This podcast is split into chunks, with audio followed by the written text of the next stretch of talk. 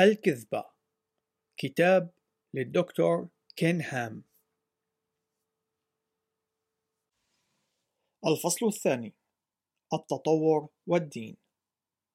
يتم استخدام مصطلح التطوري بشكل واسع في هذا الفصل وسوف نناقش في أجزاء أخرى من الكتاب أفكار المسيحيين الذين يحاولون أن يقوموا بمزاوجة مفاهيم التطور مع الكتاب المقدس.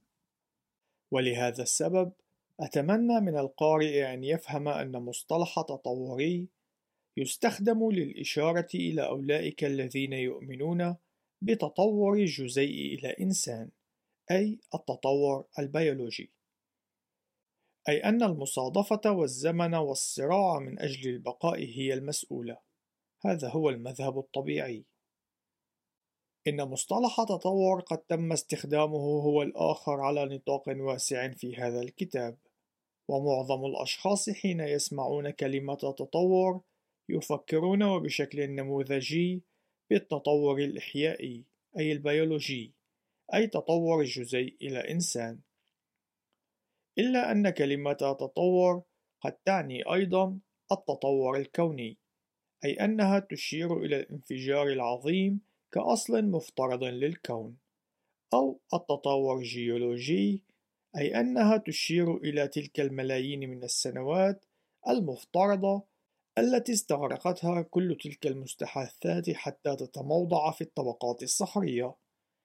وحين يتم استخدام كلمة تطور في هذا الكتاب فإنها غالبا تشير إلى التطور البيولوجي أي الإحيائي على الرغم من أن التطور الإحيائي يفترض وبشكل مسبق حدوث كل من التطور الكوني والتطور الجيولوجي.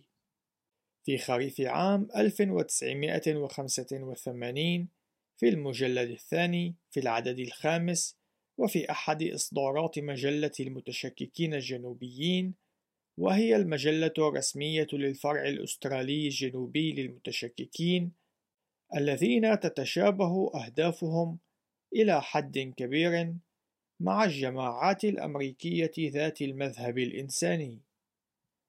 تم تخصيص جميع الصفحات الثلاثين للتهجم على الخدمة الدفاعية عن الخلق في كل من أستراليا والولايات المتحدة. وفي الصفحة الأخيرة من العدد المذكور نقرأ التالي: اقتباس: حتى وإن انتهى الأمر بأن تدعم جميع الأدلة العلمية أي واحدة من النظريات العلمية التي تحقق أفضل توافق مع سفر التكوين، فإن هذا سوف يشير فقط إلى الذكاء الذي تمتع به العبرانيون القدماء في استخدامهم للفطرة أو مدى حسن حظهم، وليس من داع لكي يتم تفسيره من خلال اللجوء إلى الإله غير المنظور. نهاية الاقتباس. في الآونة الأخيرة وخلال مناظرة جرت بين الكاردينال جورج بيل وريتشارد دوكنز، توجه الكاردينال بيل بسؤال إلى دوكنز عن نوع الإثباتات التي من شأنها أن تودي به إلى أن يقوم بتغيير رأيه حيال وجود الله. أشار دوكنز في إجابته إلى أنه حتى وإن أتى إليهم اقتباس يسوع العملاق الذي يبلغ طوله تسعمائة قدم وقال أنا موجود ها أنا ذا. نهاية الاقتباس. فإن رأيه سوف لن يتغير.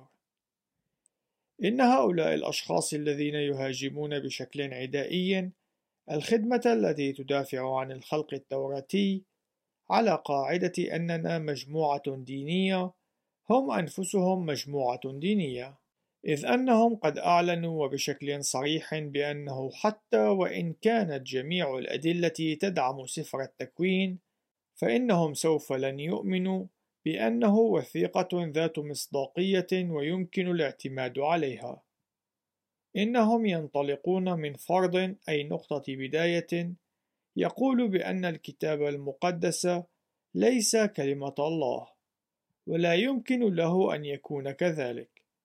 وبغض النظر عن الأدلة فإنهم يؤمنون بأن رب الإله ليس له وجود وبالتالي فإنه بصرف النظر عن الأدلة التي قد يعاينوها فإنهم سوف يقومون بشكل دائم بتفسير تلك الأدلة بشكل يوافق الماضي الذي يبنى على نقطة البداية التي اعتمدوها والتي تنكر علاقة السرد التوراتي عن الأصول بأي معاينة وهذه هي قضية الأصول إن هؤلاء الأشخاص عينهم هم الأكثر إصرارًا على أن التطور الإحيائي والكوني والجيولوجي هو حقيقة.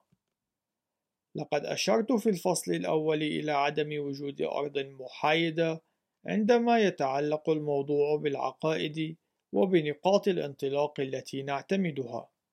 ولنتأمل في النبأ الإخباري المعاصر في يناير من عام 2012 حيث قامت امرأة من ممارسي السحر بتحدي ومعارضة توزيع الكتب المقدسة من قبل منظمة جدعون العالمية وهي منظمة إنجيلية وذلك في المدرسة العامة التي يرتادها ابنها. وقد صرحت بالتالي اقتباس يجب على المدارس ألا تقوم بتقديم المواد المختصة بديانة واحدة دون الأخرى. نهاية الاقتباس. كان موقفها بشكل أساسي مبني على أنه إما أن يتم توزيع كتب الشعوذة الوثنية للتلاميذ أو أن يتم إزالة الكتب المقدسة من المدرسة. فهي لم ترد أن يتم الترويج في المدارس العامة لديانة تعتمد على كلمة الله أكثر من ديانة لا تمتلك ذات الأساس، إلا أنه يوجد مشكلة كبيرة تترافق مع هذه القصة، إذ أنه يجري الترويج لديانة معينة على حساب جميع الديانات الأخرى في المدارس العامة، وهي ديانة التطور. يجب علينا أن نفهم أنه يوجد جانب إيماني أي ديني للتطور كما أنه يجب علينا أيضا أن نفهم أنه يوجد جانب علمي يمكن ملاحظته لما يقوم العلماء التطوريون بمناقشته فيما يختص بهذا الموضوع. اسمحوا لي أن أقوم بالإيضاح. إن جذر كلمة علم هو المعرفة. أي حالة الإدراك التي يمكن أن يتم تمييزها عن الجهل أو سوء الفهم. إلا أن معظم الأشخاص لا يدركون أنه يوجد نوعان من العلوم أي المعارف التي يتم التعامل معها أثناء مقاربة موضوع الأصول وهما العلوم التاريخية وهي التي تتعامل مع السرد المتعلق بالأمور الماضية والعلوم التجريبية وهي التي تتعامل مع المعارف التي يتم اكتسابها من خلال المعاينة المباشرة. وهذا النوع من العلوم هو الذي مكننا من الوصول إلى التطور التقني المعاصر. من المفترض بكل من المسيحيين وغير المسيحيين والخلقيين والتطوريين أن يمتلكوا ذات العلوم التجريبية. أي المعارف التي تبنى على التجربة وتكون قابلة للاختبار والإعادة وتعرف باسم العلوم الرصدية إلا أنهم يمتلكون علوما مختلفة حين يتعلق الأمر بالماضي أي أنهم يمتلكون اعتقادات مختلفة فيما يختص بالأحداث الماضية كما هو حال قضية الأصول. إن الأمر الغالب في حضارتنا المعاصرة هو أن التطوريين سوف يقومون بالخلط بين العلوم التجريبية والعلوم التاريخية ويطلقون عليها اسم علوم. ويجب على المرء أن يتعلم التمييز بين هذين الفرعين من العلوم وذلك حتى يكون قادرا على تحديد ما هو اعتقاد وبين ما تمت معاينته. على سبيل المثال أولا حين يقوم أحد العلماء بتصنيف الصخور على أنها صخور نارية أو صخور متحولة أو صخور رسوبية يكون هذا التصنيف مدرجا تحت قائمة العلوم التجريبية أي علوم الرصد.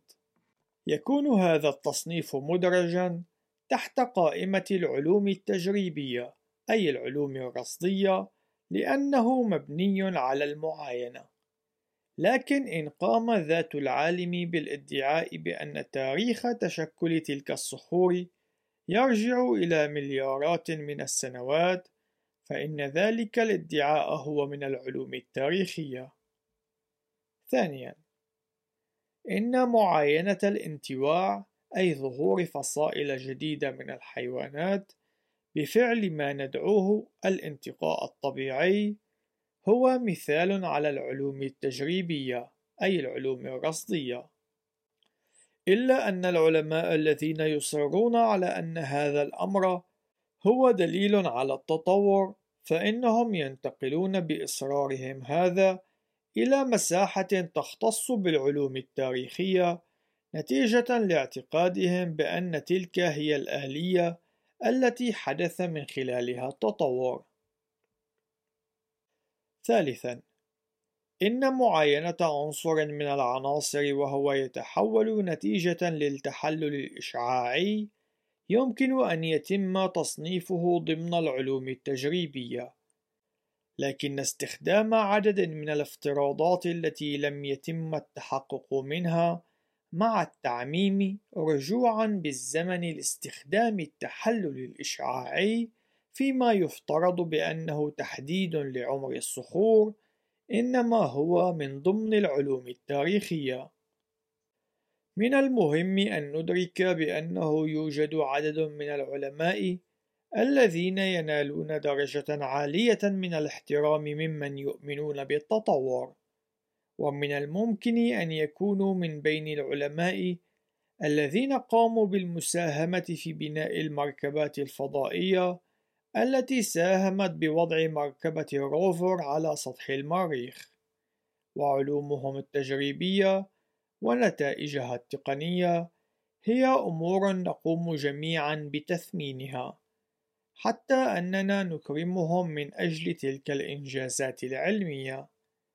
لكن إن قام ذات العلماء بالإدلاء بتصريحات تتعلق بملايين السنوات التي يفترض أنها عمر صخور المريخ فإنهم بذلك ينتقلون إلى مساحة مختصة بالعلوم التاريخية. إن الجانب العقائدي للتطور الإلحادي أي العلوم التاريخية مبني على فلسفة دينية، وهي فلسفة تدعي بأن هذه العملية قد حدثت بشكل طبيعي وبأن السرد الذي يقدمه الكتاب المقدس إنما هو خاطئ. يقف العلماء الخلقيون في الواجهة محاولين أن يقوموا بإيضاح الأمر للناس بأن كل من الخلق والتطور يمتلكان جوانب مبنية على العلوم الرصدية في الحقيقة إنهما يمتلكان ذات العلوم الرصدية إلا أنهما يمتلكان جوانب علمية تاريخية مختلفة تماما وهي عقائد ومعتقدات مختلفة تختص بموضوع الأصول. تقوم الآراء الدينية المختلفة التي تتعامل مع الحياة بتحديد كيفية بناء الأشخاص لرؤيتهم للعالم، وهي التي ينظرون من خلالها إلى الكون ويحددون تصرفاتهم، وبالتالي فإن الجدل حول الأصول ليس جدلا بين جانب علمي في مواجهة جانب ديني. بل بالحري إنه جدل بين جانب ديني يمتلك إيمانا أو نقطة بداية معينة في مواجهة جانب ديني آخر وهو يمتلك إيمانا آخر أو نقطة بداية أخرى. ويمكن استعمال العلوم التجريبية في تأكيد أو دحض نقطة البداية التي يعتمدها كل شخص. ويؤكد العلماء الخلقيون على أن العلوم التجريبية تؤكد وبشكل ساحق على حقيقة السرد التاريخي لكل من الخلق والطوفان والتشتت الذي حدث في بابل والتي يتم تقديمها في الكتاب المقدس وبأن العلوم ذاتها لا تؤكد على التطور. يقدم التطوري المشهور ثيودوسيوس دوبزانسكي اقتباسا من بيير تيلهارد ديشاردين القائل اقتباس التطور هو الضوء الذي ينير جميع الحقائق المسار الذي يجب أن تتبعه جميع الخطوط الفكرية. نهاية الاقتباس. من الطبيعي أن هذا الأمر بالنسبة للمسيحيين إنما هو إنكار صريح لما يقوله يسوع كما هو مسجل في يوحنا في الإصحاح الثامن في الآية الثانية عشر. اقتباس. ثم كلمهم يسوع أيضا قائلا أنا هو نور العالم. من يتبعني فلا يمشي في الظلمة بل يكون له نور الحياة. نهاية الاقتباس. وفي أشعياء في الإصحاح الثاني في الآية الخامسة نجد تعليما يدفعنا لكي نسلك في نور الرب. وفي الآية الثانية والعشرين من الإصحاح عينه نقرأ اقتباس كفوا عن الإنسان الذي في أنفه نسمة. نهاية الاقتباس. لن يتطلب الأمر الكثير من المجهود لكي يتم إظهار الجانب العقائدي للتطور. فالعلم التجريبي ينطوي وبشكل أكيد على استخدام واحدة أو أكثر من الحواس الخمس أي التذوق أو السمع أو الشم أو النظر أو اللمس. في سبيل الحصول على المعرفة عن العالم وامتلاك المقدرة على تكرار المعاينة. والأمر الطبيعي هو أن الشخص قادر على معاينة الأمور التي تتواجد في الحاضر وليست بمهمة صعبة على أي شخص أن يدرك بأنه لا يوجد أي عالم كان حاضرا ليعاين تلك الملايين المفترضة من السنوات ليشهد على التقدم التطوري للحياة من الأبسط إلى الأعقد. كما أنه لم يتواجد أي عالم حي ليشهد على تشكل أول حياة من أحد أشكال المحيط البدائي. ولم يتواجد أي عالم حي ليشهد على الانفجار الكوني الكبير الذي يفترض بأنه قد وقع قبل خمسة عشر مليار سنة أو ليشهد على التشكل المفترض للأرض قبل أربعة فاصلة سبعة وخمسين مليار سنة أو قبل عشرة آلاف سنة. لم يتواجد أي عالم أو أي إنسان ليشهد على وقوع تلك الأحداث ومن المؤكد أنها غير قابلة للتكرار في يومنا راهن الأمر الأكيد الآخر هو أن الأمر عينه يمكن أن يقال عن السرد الذي يقدمه الكتاب المقدس عن الأصول. فليس من إنسان معاصر قد شهد التكوين أو الطوفان أو سوى ذلك من الأحداث التوراتية. لكن الفارق هو أن الخالق الذي في الكتاب المقدس والذي كان موجودا وحاضرا قد نقل لنا أحداثا تاريخية نحتاج لمعرفتها حتى نكون قادرين على فهم عالمنا المعاصر. إن جميع الأدلة التي يمتلكها العالم هي متواجدة فقط في الزمن الحاضر، وجميع المستحاثات والنباتات والحيوانات الحية والعالم والكون جميعها متواجدة الآن. وفي الزمن الحاضر. ولا يتم تعليم الشخص العادي بما في ذلك معظم التلاميذ أن العلماء يتعاملون مع الحاضر فقط وبأنهم عاجزون عن التعامل مع الماضي بشكل مباشر. والتطور هو نظام عقائدي يتعلق بالماضي مبني على آراء الإنسان الذي لم يكن شاهدا عليه. لكنه يحاول أن يفسر آلية تشكل كل تلك الأدلة التي تتواجد في الحاضر بما في ذلك المستحاثات الحيوانات والنباتات وسواها. يعرف قاموس ويبستر الدين على أنه التالي مسبب أو مبدأ أو نظام عقائدي يتم التمسك به بانتظام وبإيمان. ومن المؤكد أن هذا الوصف إنما هو مناسب ومتوافق مع التطور البيولوجي والكوني والجيولوجي. فالتطور إنما هو نظام عقائدي إنه دين. لا يتطلب الأمر أكثر من الإدراك السليم لكي يفهم أن المرء لا يستطيع أن يحفر ليستخرج عصر الديناصورات. التي يفترض أنها تواجدت منذ خمسة وستين وحتى مئتي مليون سنة خلت.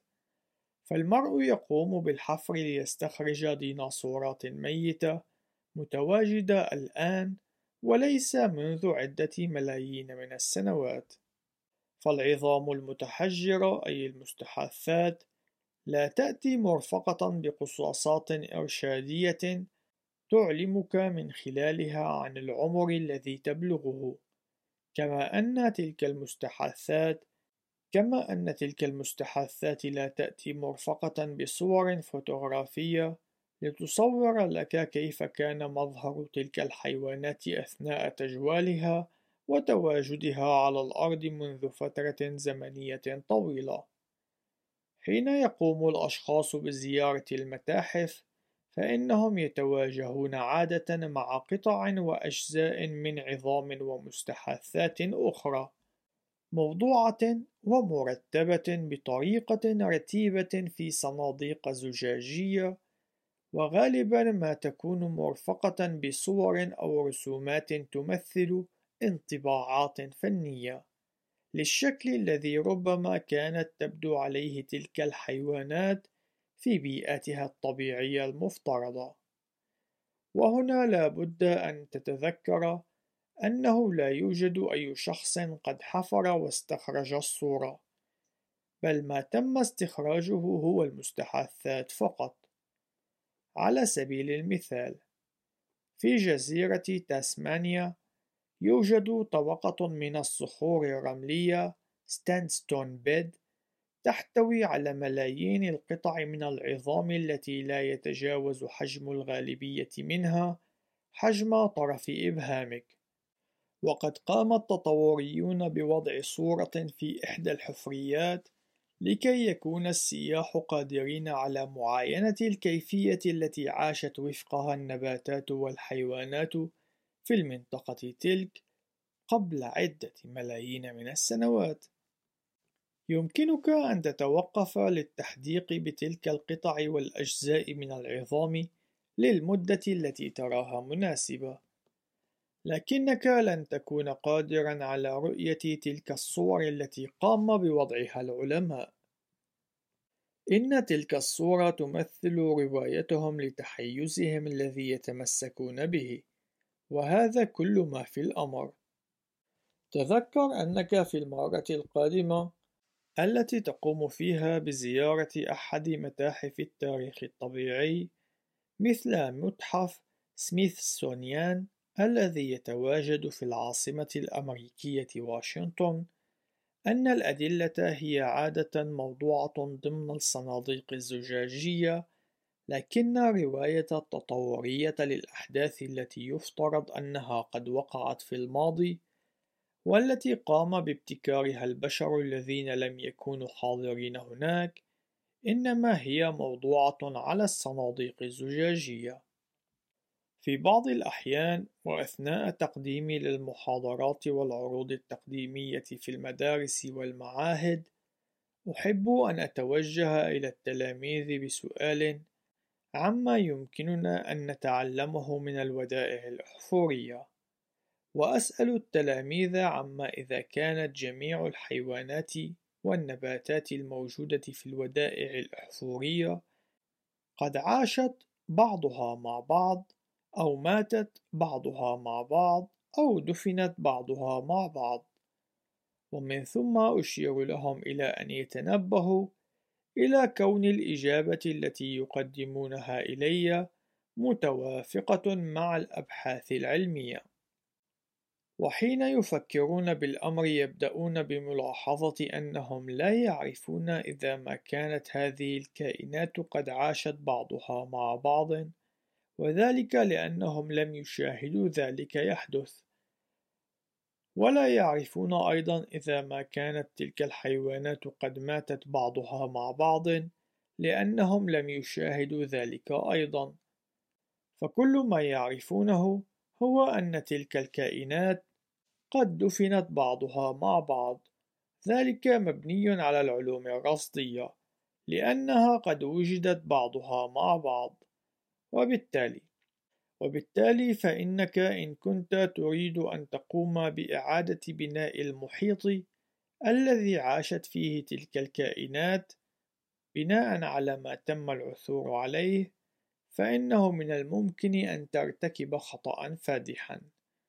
فالتمييز بين العلوم الرصدية والعلوم التاريخية هو أمر يجب أن يتم تعليمه في النظام التعليمي وللأسف الشديد إن هذا الأمر لا يحدث في معظم الحالات.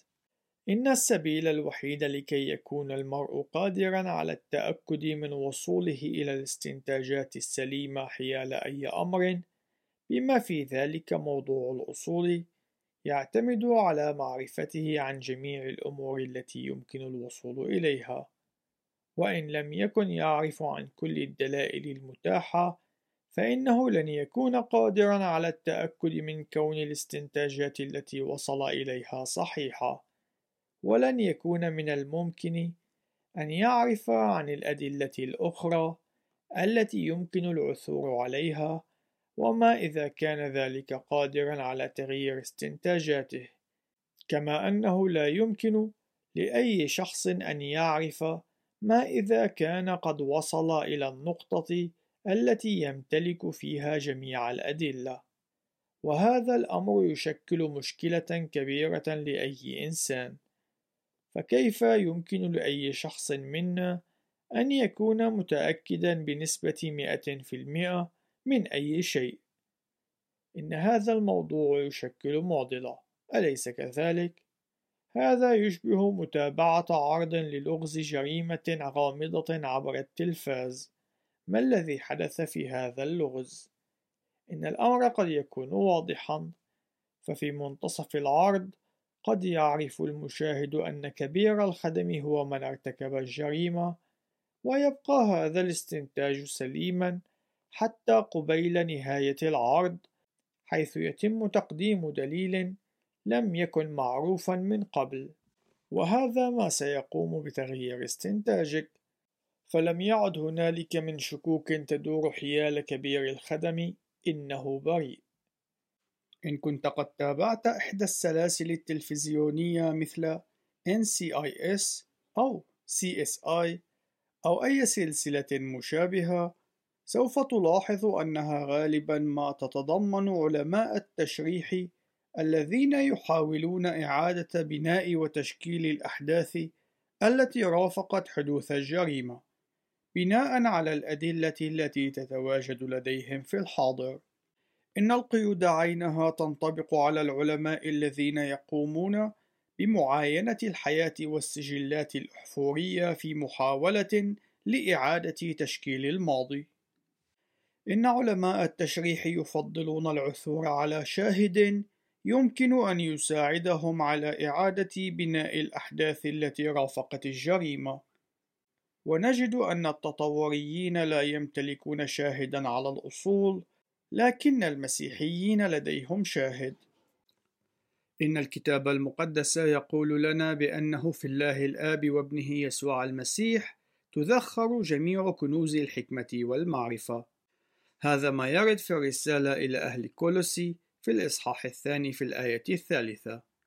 لا يوجد أي طريقة يمكن من خلالها للعقل البشري أن يعرف كل ما يمكن أن تتم معرفته، ولكننا نمتلك من يعرف ذلك، وهذا ما يقوم بإنهاء معضلتنا، فنحن لا يوجد لدينا أي شك بأن ما أعلنه الله في كلمته إنما هو صادق ودقيق، وهو ليس إنسانا حتى يكذب حيال أي شيء.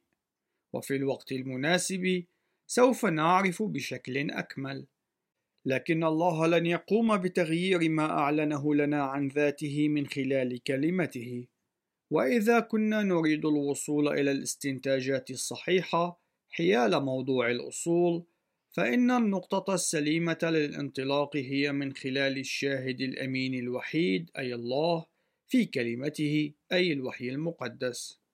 لا يوجد أي إنسان أو أي عالم يمتلك جميع الأدلة، وهذا هو السبب في كون العلماء القابلين للخطأ يقومون بتغيير أفكارهم بشكل مستمر، وأثناء متابعة العلماء في التحصل على المعارف، فإنهم سيقومون بشكل دائم بتغيير استنتاجاتهم.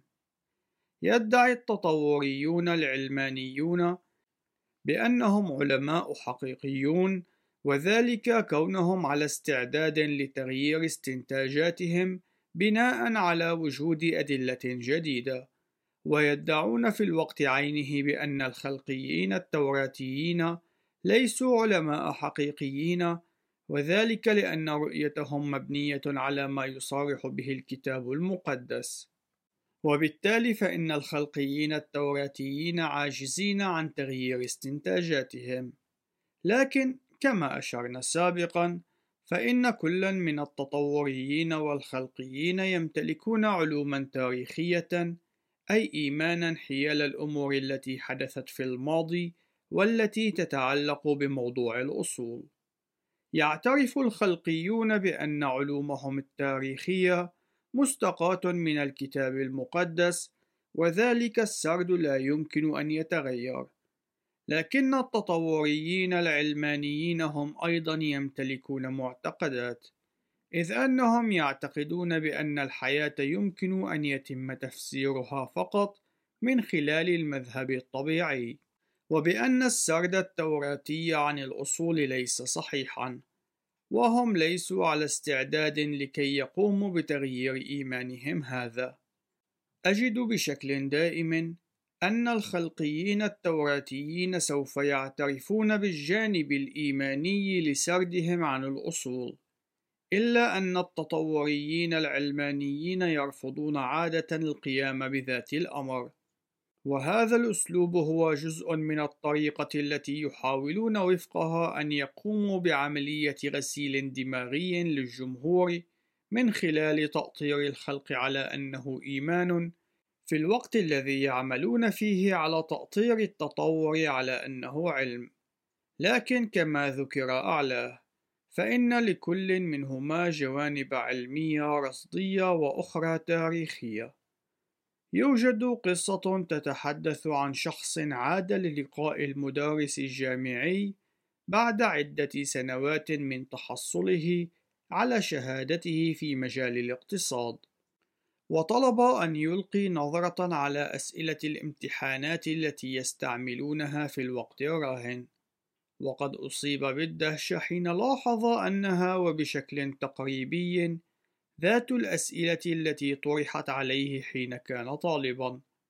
لكن المحاضر قال حينها على الرغم من أن الأسئلة هي ذاتها لكن الإجابات قد تغيرت بالكامل. لقد قمت بإجراء مناظرة مع مدرس من إحدى الجامعات الأمريكية متخصص بالجيولوجيا أي علم طبقات الأرض. وذلك عبر أثير إحدى المحطات الإذاعية. وقد صرح بأن التطور هو علم حقيقي نتيجة لكون التطوريين مستعدين لكي يقوموا بشكل دائم بتغيير نظرياتهم بناء على المعطيات الجديدة التي يصلون إليها. وقال بأن الخلق ليس علما وذلك لأن رؤية الخلقية محددة بالكتاب المقدس ومبنية عليه وبالتالي فإنها ليست عرضة للتغيير. أجبت قائلا: السبب في كون الأفكار تتغير يرجع إلى أننا لا نعرف جميع الأشياء، أليس كذلك؟ نحن لا نمتلك جميع الأدلة. أجاب قائلا: نعم، هذا صحيح. وأردفت قائلا: لكننا لن نكون أبدا قادرين على معرفة كل شيء. فأجاب هذا صحيح. فصارحت حينها سوف نعثر وبشكل دائم على أدلة جديدة. أيد قائلا هذا مؤكد. فأجبت هذا يعني بأنك لا تستطيع أن تكون متيقنا من أي شيء. فأجاب هذا صحيح. فأردفت هذا يعني أنك لا تستطيع أن تكون متيقنا من حقيقة التطور فانتفض قائلا آه لا التطور هو حقيقة لقد سقط ضحية منطقه الذي قدمه وهو كان يستعرض كيفية كون رؤيته محددة أو مبنية على التحيز أو النقطة التي يستعملها للانطلاق. إن النماذج المبنية على النقطة التي يستخدمها الشخص للانطلاق في تفكيره إنما هي عرضة للتغيير سواء كان ذلك بالنسبة للخلقيين أم للتطوريين. إلا أن المشكلة تكمن في أن معظم العلماء العلمانيين التطوريين لا يدركون أو بالحري لا يريدون أن يعترفوا بأن الإيمان أو ديانة التطور هي التحيز الذي يبنى عليه تفسيرهم أو روايتهم التي يحاولون من خلالها أن يقدموا تفسيرا يربط بين الأدلة المعاصرة وبين الماضي.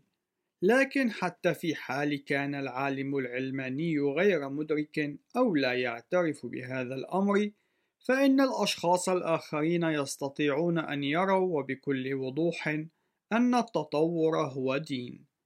منذ عدة سنوات تلقيت بريدا إلكترونيا من أحد الأشخاص الذين قاموا بزيارة متحف الخلق وكان التالي: بصفتي رجل أعمال أستطيع أن أقول أنني أمتلك بعض المعرفة عن تأثير قوى العلاقات التجارية للشركات أي الماركات والتطور من خلال أنصاره قد قام بعمل مذهل في تصنيف نفسه على أساس أنه علم. في الواقع إن نظرية التطور ليست أكثر من رزمة تحتوي على ديانة من صنع البشر، وهي تتشابه إلى حد ما مع منتج رديء معبأ ومغلف بمنتهى الدهاء ليظهر على أنه مثير للدهشة والاهتمام، لكنه في الوقت عينه يكون مخيبا للآمال حين يتم فتح العلبة واكتشاف حقيقة المنتج. وفي المقابل من ذلك، فإن متحف الخلق والأساتذة والعلماء الذين يدعمونه يشاركون ويعلنون الحقيقة الأزلية والثابتة المعلنة في كلمة الله إن الخلقيين والكثير منهم متعلمون وأساتذة من ذوي الخبرة وعلماء ممن يوقرون الله ويمتلكون المعرفة الخلاصية عنه. هم أولئك الذين يمكنك أن تلتجئ إليهم للحصول على الإجابات وبالاعتماد على نعمة الله في حياتهم يعرفون المصدر الذي تأتي منه الإجابات، وهذا النوع من الإجابات لن تتواجد مغلفة وملفوفة في نظرية ينتجها البشر، إنما ستكون دائما صادرة من خالق العلم والحياة ذاتها. انتهى البريد.